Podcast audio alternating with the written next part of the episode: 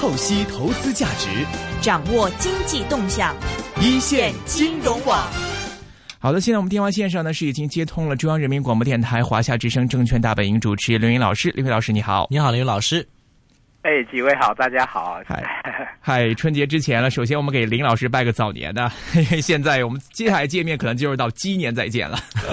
呃，是的，那我也给借这个机会呢，给香港的听众朋友呢拜个早年，给各位拜个早年。是，好，谢谢林老师。那么首先我们来看一下在市场方面呢，因为这个上周五的时候，大家还是在看特朗普的消息会多一些，因为在上周五的时候，特朗普是正式的，呃，已经就任了美国总统了。那现在大家对他。这个经济政策啊，包括各方面非常关心。一直他强调贸易保护主义，现在我们看到跟我们习大大在瑞士达沃斯方面做的这个一番演讲跟表态，又形成了一个鲜明的对比。所以现在大家都在说，这个中美两个大国现在之前不是不仅仅是说意识形态吧，现在是说我们在经济政策上，呃，经济的道路上都要开始走量不同的方向了。所以这个首先问一下林老师啊，我们现在看这个习近平主席在呃达沃斯方面做的这个演讲和特朗普上台之后的这些经济方面的这个政策的主张，您觉得这个接下来的在未来环球市场上也好，或者在内地市场也好，会形成一种什么样的一个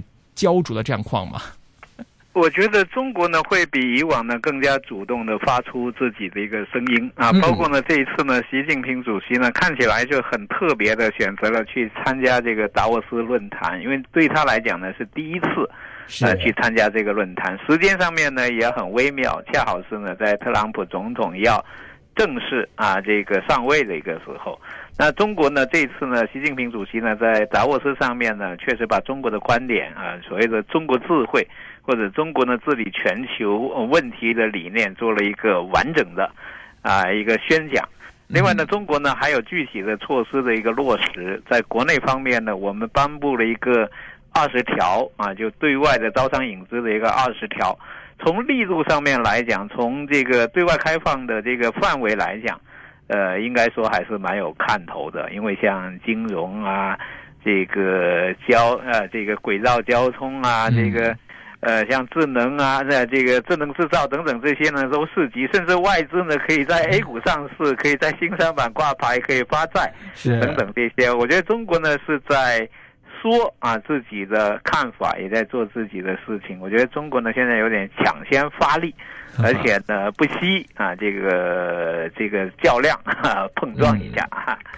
是，所以这个大家关心的就是说，现在在这个整个的经济态度方面，这个习近平主席一直都强调说，我们是世界的融合，然后我们要这个贸易自由化，一直是我们在标榜或者是努力争取追求的东西。而另外一方面，特朗普一直强调要美国优先，我们美元要优先，哦，我们要把这个工作机会，包括把这些这个资源条件留在美国，一直强调一个本土主义，一个呃贸易保护主义。其实这样相比之下，其实未来的话，您觉得呃？哪边更会是主旋律一些呢？啊，我觉得中美之间呢，可能都会有所坚持。比如说特朗普呢，这次他上来之后，我们看到他在总统演讲里头呢，并没有直接呢，呃，说三道四，就对中国对任何一个国家呢都没有直接的表态。呃，他还是呢，呃，给大家喝点鸡汤为主，还是在强调呢这个美国梦。另外呢，他也强调呢，他他上来以后的做法呢，跟上一任。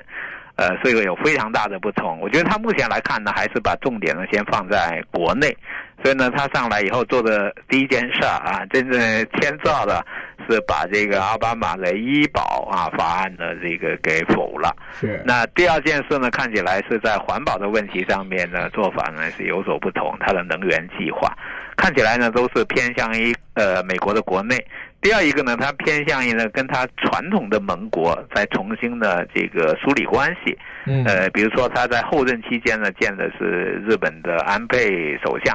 那据说呢，上位之后呢，他要见的是英国的梅姨。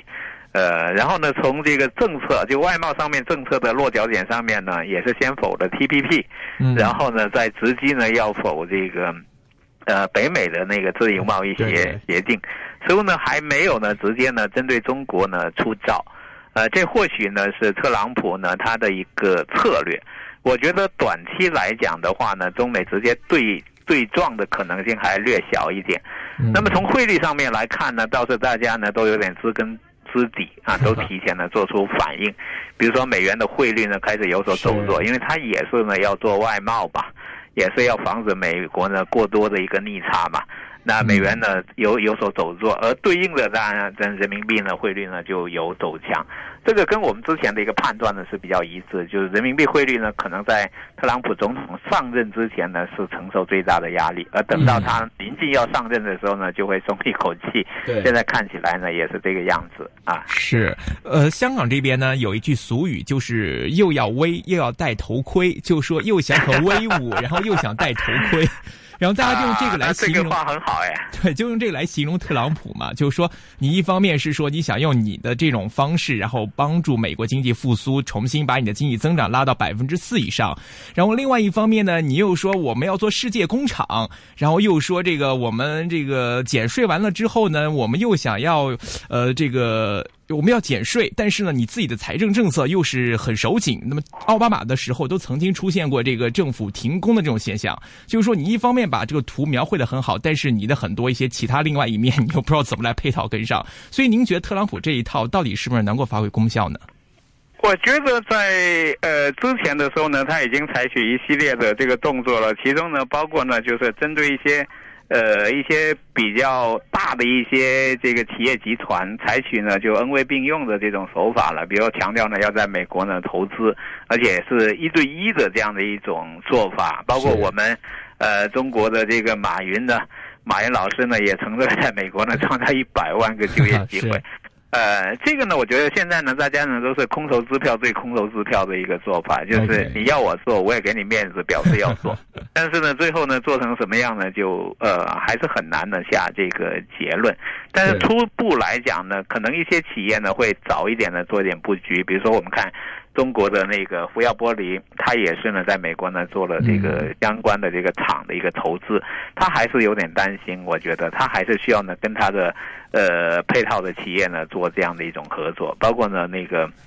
呃给苹果做代工的，我觉得都有类似的一个状况，所以呢呃从这方面来讲呢，我觉得特朗普呢还是比较容易呢拿到。啊，一个阶段性的一个成果，就这些企业呢会给点面子，在美国呢做一些投资，但是呢，整个产业链呢是不是要搬过去，能够搬过去吗？这里头呢就有很大的一个不同。那刚才我们讲呢中国的做法呢是说，呃，低端的你要搬就搬吧，你爱搬哪搬哪去哈，因为中国现在其实产能也过剩。另外呢，环境呃污染方面的压力也比较大。那中国采取的策略呢，就是我们干脆开放一点高端的，你原来进不太来的，我现在给你点机会，呃，要不要进来？这样呢，对外资来讲呢，我觉得也是有点吸引力。所以呢，我觉得呃，美国的做法呢是拿着这个大棒来威胁啊，让大家呢去投资。我们呢是呃 拿着胡萝卜说，哎。这里有机会要不要进来？我觉得中美之间呢，在 这个阶段呢，博弈很直接，但手法上面呢是不一样的。我们是笑嘻嘻的这样一种状态，那老美呢，呃，目前来看呢，他是。他是被逼的啊，我觉得是完全不一样的。嗯，是。那我们再看回到内地市场方面了。那么上证指数在上周呢，也是一度有穿三千一百点的关口。那么今天我们来看，收的还是不错了，又是站上三千一了。呃，想问一下这个林老师，之前我看您的这个微信的公众订阅号里面有提到说，觉得经过这一轮的洗礼之后呢，在 A 股市场上，我们可以说，呃，杀跌调整的这个工作差不多已经做的差不多了，是不是应该说我们在春节或者是回来之后？呃，A 股可能会迎来一个更好的一个局面。现在这方面的情况，您的分析怎么样呢？我觉得杀跌呢，确实是差不多了。因为杀跌本身呢，也是杀给证监会看的，希望呢政策上面呢有所缓和。呃，当然杀跌呢也是一个必须的一个后退，因为 IPO 提速之后呢，市场从资金供应的角度，或者说从估值上面来讲呢，它也是直接呢受冲击。所以呢，上周一的这种暴跌就有一点呢。跟证监会呢做一点博弈的意思。其实证监会呢就是上上周的时候呢公布了十家是 IPO 和四十一亿的一个融资额。那我觉得市场可能会觉得速度呢有点快，所以呢就采取破位下行。但是呢现在看起来吧，就证监会呢本身特别坚持。第二一个呢，就证监会呢觉得要解决问题呢，IPO 的速度呢缓和一点点可以，但是慢下来呢不太可以。啊，同时呢他要去解决呢就是。呃定增方面的问题和大小费减持的问题。那在这样一个背景之下呢，我觉得市场继续杀跌呢，一个是动能不足，另外继续杀跌的话呢，也好像呢不是一个出路啊，所以啊杀跌呢毕竟是这种伤自己的一种做法，所以呢，我觉得市场呢就在上周来讲，我觉得基本上从杀跌的角度呢就基本上到位。然后呢，就开始呢进入一个呃反弹的一个走势。那么今天市场的走势呢是比较清楚的反映了市场觉得算了，暂时呢我不能再杀跌了，因为从周末呃证监会呢还是非常矜持也非常顽强的又公布了十家 IPO 的企业，就就加速呢是不做让步，然后融资额上面呢减少三个亿啊这样一个做法，其实依然呢是一个不够充分的。呃，让步的一个做法，但是呢，从今天来看呢，市场呢就没有低开，而且呃高开之后呢是先上攻，全天呢是防守，尾市呢略微上翘，这样呢就走出了一个继续的呃上扬的一个走势。因为上周五呢市场出现了比较好的一个反弹，那么今天呢再度反弹，就把节前的整个杀跌的动能呢，我觉得是有所遏制。呃，目前来看的话呢，市场应该进入一个修复期。那么从成交量来看呢，上周呢，呃，创出了一个地量，就两市合计呢不到三千亿的水平。是。今天的成交量呢依然是偏少的，大概就是三千三百亿上下。呃，但是呢，价量的配合还比较好，就是呃上攻的时候呢有点量，防守的时候呢开始缩量，呃，还算价量的配合呢比较的好。所以短期来讲呢，我觉得市场呢应该是进入一个。呃，稳定下来，谋求反弹这样一个阶段。而对于 A 股投资者来讲呢，多数呢还是靠股票呢做多来获取收益，很难有其他对冲手段来呃发下国难财什么之类的。我觉得基本上呢是做不到。那么在年初的时候呢，资金面呢会比较好。IPO 扩容所形成的真正的影响呢，我觉得还是全年累计下来呢比较吓人，和未来呢两三年呢整个定增啊、解禁啊等等比较吓人。但短期你说多一家两家会有多大的影响，倒不一定。呃，所以呢，我觉得市场呢在这样一个背景之下呢，就算了啊，就生活要继续，所以呢就开始这个反弹。但在反弹过程当中呢，也可以看到呢，就是部分权重股。呃，有有这个进一步调整的要求，所以早间呢，我们看茅台呢，一开始是呃上扬的啊，接近了创历史新高，但随后呢就开始呢出现回调，呃，表现出来呢，投资者对于呃这轮调整呢没有。呃，像样下跌的品种呢，不太敢追高啊，所以市场整体的氛围就是追高呢，还是需要呢比较谨慎一点。嗯，所以我们整体来看，在二零一七年里面啊，整体的 A 股说是不是我们现在可以持的态度会更加正面一些呢？您觉得？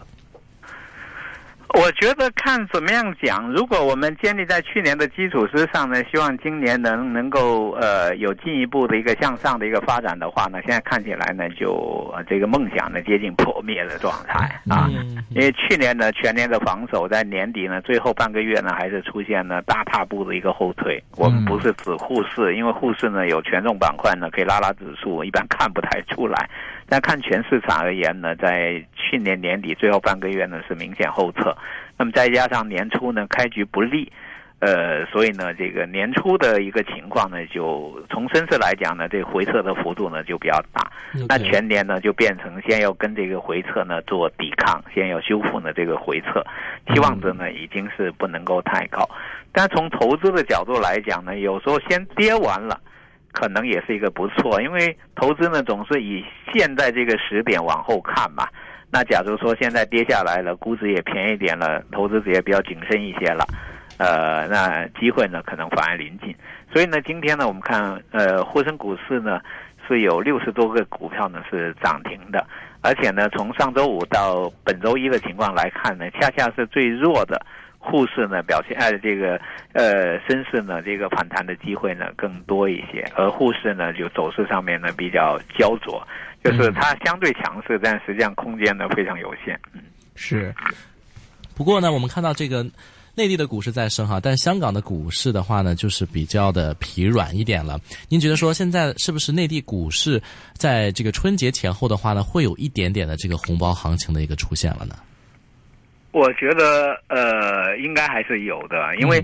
A 股是这样了，A 股它首先来讲，它的趋势性呢很强，它一旦呢平衡被打破的时候呢，它总是会呃考虑就率先的跌到位，跌到位以后呢才会有机会出来。那我觉得它这个呢，就这一次呢是比较明显，就是呃通过连续的下跌，甚至呢是通过呢这个一一路一一系列的这种低开，嗯呃来促使呢这个调整。在今天高开之前呢，沪市前面九个交易日。都是低开的，就每天呢都有做空的一个情绪在开盘的时候呢爆发出来，那么一直到今天的时候呢开始高开，整个情绪上面呢发生了一点变化。第二一个呢就是以呃深市这边来看的话呢，我觉得它也有点跌到跌无可跌，因为创业板呢前几天呢跌出来的那个低点一千七百八十三点七四点，离那个两千零呃呃两千零一五年这个九月二号的那个低点呢只差了。呃，只差了四个点，就是说再跌下去的话呢，不管你怎么掩盖，沪市也很难看。就是一年半以后呢，又创了新低。嗯，那我觉得也跌到了监管层呢不得不需要考虑市场承受的啊这样一个阶段。然后呢，我们再看呢这个国内的这些股票，呃，经过调整之后呢，其实估值水平呢就比之前还是便宜了比较多的。呃，我们可以讲，经过一年半的这种下跌，指数上面呢跌到相近的位置，但是估值水平呢，起码又再打了一个六折，就是直上值，呃，这样一个状况。那么主要是看市场情绪和看资金呢愿意不愿意呢进来，呃，把握这个机会。如果市场情绪呢趋于缓和，然后资金呢又开始进场的这个营造一些机会，那 A 股的投资者有时候他也很善于呢，就是这种转折点上面的由悲观。啊，转向呢积极的这个出气，所以 A 股的投资者就需要呢，就是对市场的情绪呢要有比较敏感的一个把握能力啊。大家都在哭的时候呢，你也得跟着哭一哭。大家呢开始不哭了，开始捕捉机会了，那就得准备战斗了。对，是呃，其实，在之前 A 股市场上呢，在早轮的这个回调或者是一个调整当中的时候呢，发现有一些情况，就是说开始有一些资金从一些之前比较热炒的题材股里面。撤出来，然后来部署到一些可能是有业绩支撑的一些大盘股。其实您觉得这样的一种情况或者一些现象，您怎么来看呢？是不是说未来整体来说以后的 A 股的一个这个呃走势上或者是一个趋向上会更倾向于一些像我们之前有业绩支撑的一些大盘股，而在题材方面大家相对会谨慎一些？我觉得题材呢不可能特别谨慎的，因为 A 股呢就是靠这个题材来驱动的，资金驱动加题材驱动，这是 A 股呢一贯的历史。那么从今天呢，国内呢有件事儿，就是原来这个赫赫有名的这个。呃，叫敢死队的那个 徐翔啊，刚刚呢被判刑。对，那么你看徐翔的成功当中呢，他其实他就是善于呢利用资金呢对盘面的影响，他也很善于呢利用题材呢对投资者的影响，所以他的成功啊，从十万块钱赚到能够被证监会罚个一百多亿，对吧？这个 赚了这么多钱，那你看他最主要呢，一个是通过资金呢来影响盘面，比如拉涨停板等等这样一些；另外一块呢，他就是跟上市公司的大股东或者高层，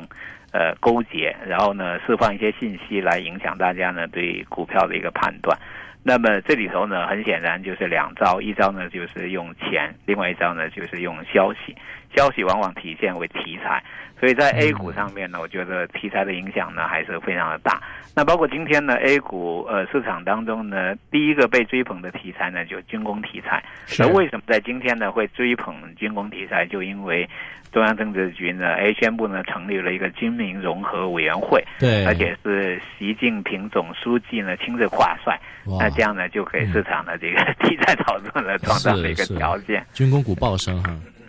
嗯，是我们看呃，其实在美国方面也是军工股的这个题材，在特朗普是宣布是获胜选之后，其实在美股方面的这个 我们看军工股啊这些也有一些比较好的走势。所以这个像这类的行情，就是您来看的话，我们应该因为就是大家这个内地可能跟风性比较强，但其实实质上说，像针对这些可能有消息、话题、概念的，比如说军工股，大家觉得啊，这个中美之间是不是将来可能会进入一个长期的一个呃一个在经济上也好、政治上也好，甚至在军事上都。会有对峙的一种情况的预期之下来选择的这个呃军工板块，像这样的一些题材，您觉得说投资者是怎么来看待会相对比较好一些的？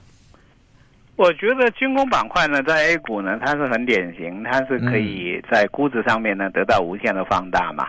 所以呢，它就比较受呃市场的呃呃欢迎啊追捧对，呃然后呢，他就很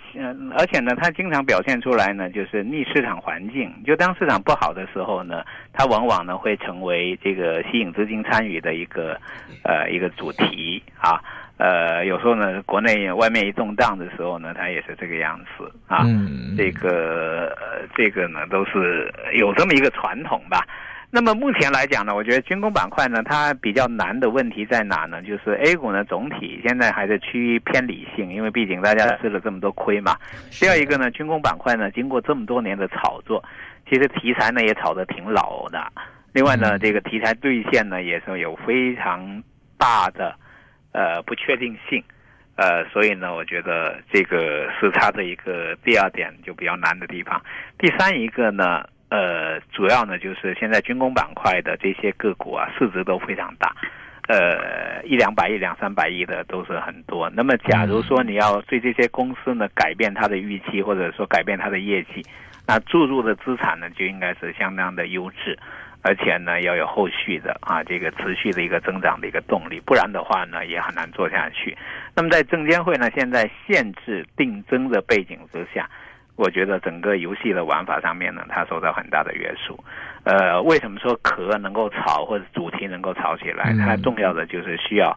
呃，要有定增来配合。如果定增呢不能够配合，特别是大规模的定增呢受限制的话。那这类题材的炒作呢，其实是有些问题的。OK，因为我之前其实也跟一些香港的一些参与到内地市场运作的一些这个基金经理聊嘛，呃，大家给我的统一的一个感觉呢，就是说在 A 股你可以找到一些可能是有业绩支撑的一些大盘股或者是大蓝筹，你会觉得很放心。但是呢，当你部署进去之后，它不会给你什么反应。那如果说你像这跟着内地资金，然后部署到一些这个小盘股或者一些题材股里面的时候呢，呃，可能因为你的。消息没有人家灵通，人家真正能走的时候已经先走了，等到你的时候已经迟了，所以大家可能在香港投资来说，可能会对这方面的的呃这些情况会有一些犹疑和担心。所以您觉得现在在 A 股部署的一个法则上、一个方法上，给香港投资来说，您有什么样的建议呢？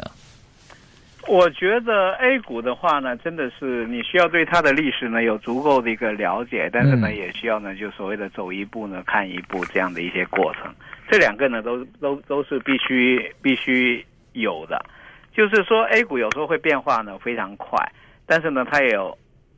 它有基本的一个玩法啊，基本的一个玩法。呃，那我觉得呢，要熟悉 A 股的话呢，你就要第一，它是一定是政策式的，每次的变化最重要的就是要观察政策的变化。嗯。第二一个呢，它通常来讲呢是资金推动呢加这个题材博弈。那么你要关注呢，就是资金的一些流向啊，一些所谓的收集啊，或者说资金呢在哪些地方出没，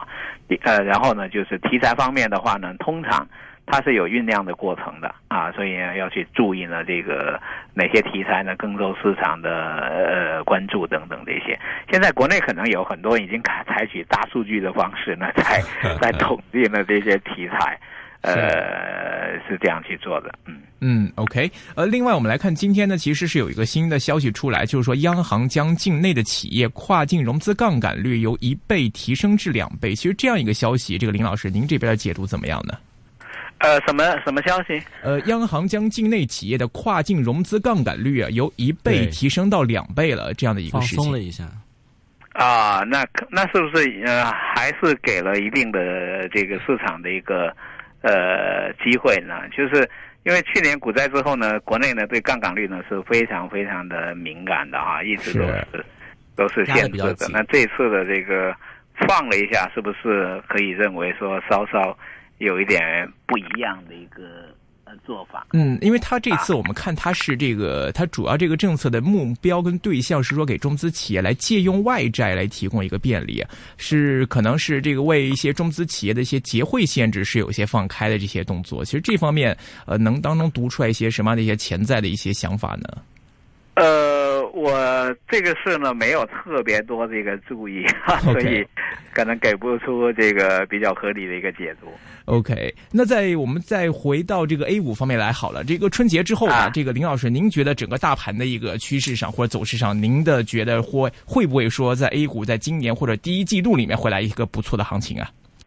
我觉得要很不错呢，可能会比较难，但是呢，会给出一定的机会，这个可能会比较现实。因为今年的这个开局呢，说实在的，对方方面面来讲呢，都是一个不太理想的一个开局。那在这样一个背景之下呢，都有共同的一个愿望，就是说让市场呢稍微好一点点。我觉得应该是上上下下呢。呃，都应该是有这样的一个愿望的。嗯，OK。另外，我们看到就关注一下这个白酒板块吧，因为其实的话，这个板块一直以来蛮强势的哈，包括医药板块。但今天来看的话呢，其实啊，早前比较强势的这些板块的话呢，像最近这一段时间的话，都比较偏弱了。特别是过年期间，大家都会觉得这个白酒股会有一个炒作的空间在。其实是您怎么看呢？我觉得这个炒作可能已经呃，过去了，之前已经是有所炒作了吧。因为从今天呢，这个茅台来讲呢，也出现了一个调整。对，那我觉得呢，这一次的估值的重心的下移呢，会对呃成长股或者消费股呢，最终都会传导到是有一定的压力的。那茅台呢，现在也二十四倍左右的一个 PE。对。那在节前节后的时候呢，看资金的一个态度，我觉得空间呢应该不会特别的大。两个原因，一个呢就是今年呢在。供应上面呢，还会继续呢有大量的股票供应，所以资金呢不太会，呃，一定要去锁定什么品种。第二一个呢，从国内呢刚刚公布的这个基金的持仓结构来看的话呢，呃，基金呢对传统的这些板块啊仓位呢已经非常的集中。那我觉得会不会进一步集中不好说，会不会在成长股上面呢继续杀跌呢不好说，所以现在不太敢给判断说去年走强的这批股在今年。依然可以进呃继续呢走强，因为茅台去年呢就非常重要的一个走强逻辑呢，还是因为市场的供应量呢很大，嗯，呃它的确定性呢比较高，所以资金呢收缩啊这个买在茅台上面，而且茅台呢去年还有外资的一个大手笔的一个买入，包括呢通过沪港通等等这样一些呢进来的一些资金，那茅台呢去年的业绩增长呢其实只有百分之七。它的业绩增长呢并不出色啊，它的走啊并并不出色，就是说它的成长性方面呢并没有那么突出，它只是锁定性、确定性上面呢比较好，呃，再加上呢没有这个大小非减持啊等等这样一些问题，所以呢成了资金的配置的一个对象。还有估计有些资金呢是持有茅台呢在做市值配售，啊，这样呢会导致呢它在去年是一个比较不寻常的。被追捧的状况，那么今年呢，是不是呃茅台有超额收益？我觉得可能要更多的回归到它的基本面，就是它的业绩增长会不会在今年有比较好的一个爆发？如果有的话呢，那我觉得茅台呢维持出一个呃估值水平的相对稳定，通过业绩增长呢去进一步推高股价，这个可能性还是在的。但是如果说脱离业绩增长，然后在全市场这种它自己走高，我觉得难度就比较大一些。OK，而在今年的话，其实这个两地市场上大家都关注到了一个就是混改方面的题材啊。针对于混改方面，林老师，您觉得说今年混改会出一些好的成果出来吗？我个人认为比较难，就是出现个案呢，可能是可以做到的，但是出现了整体一混就零这种做法，我觉得是比较难的。过去的历史呢，我们可以看到有些混改的结果呢是蛮失败的，比如说国内呢最近讲的比较多的上海家化。那上海家化呢，就曾经是上海国资呢拿出来混改的啊一个代表性的公司，而且在混改之前的时候呢，当时还风调雨顺，公司经营的还不错。混改之后呢，又赶上了行业的这种动荡，改善了业态的这种变化，管理层呢又争争斗斗，最终的结果是不是很惨。去年的业绩呢，比前年呢是大幅度的一个缩水，所以混改呢，我觉得要找到特别呃普遍性的。呃，做好呢难度很大，因为有些混改呢，可能它的动作不会太大，它可能更多的是给，比如说管理层或者给员工一个参与进来的一个机会。那这样的混改呢，有可能会对企业的这个活力呢有带动，但是不是就能够呃形成脱胎换骨的一个变化，也不容易。另外，有些行业、有些公司呢规模很大，它要求呢就是能够介入混改的。这个资金规模也很大，另外介入之后呢，是不是能够改变呢？我觉得都挺难的。做一个主题炒作呢，在 A 股是没有问题的，但要验证呢就比较难。OK，那所以您觉得目前来看，在哪些行业或者哪些企业是比较在混改方面，我们首先能够看到一些成果出来的呢？有没有提前一个前瞻？我觉得其实目前混改混得特别成功的案例呢，都是不太多的。可能之前呢，呃，曾经有过的，比如说呃，叫中信国安吧。那一开始混的时候呢，大家不太看好，因为觉得好像透明度不是很高，进来的这些。呃，资本究竟是何方神圣，大家都没看清楚。所以一开始的时候呢，大家比较低估。后来从市场表现来讲呢，还算不错。第二一个案例呢，就当年就几年前的时候呢，中石化曾经拿出它的。呃，这个就是它的这个加油站这个体系呢出来混改，其实当时大家比较看好，而且因为混改进去呢，也包括呢 BIT 当中的这种公司，呃，也包括呢一些保险公司，大家曾经以为会可能会有很大的变化，而且而且 现在看起来也没有太大的变化 啊，就是。其实混改呢，可能是一个必由之路啦，因为打破国企内部这个僵局的一个必由之路。但是呢，要做出非常明显的一个效果呢，是难度比较大的。嗯，因为在混改的过程当中呢，可能随着国资的控股比例下降的时候，有时候也会带来呢额外的一些效益，呃，股东之间的这种冲击。所以呢，我觉得混改其实是一个我们特别希望它能够做好，但是做好很不容易的事情。明白，好的，今天非常感谢林老师，谢谢您，谢谢林老师，拜拜。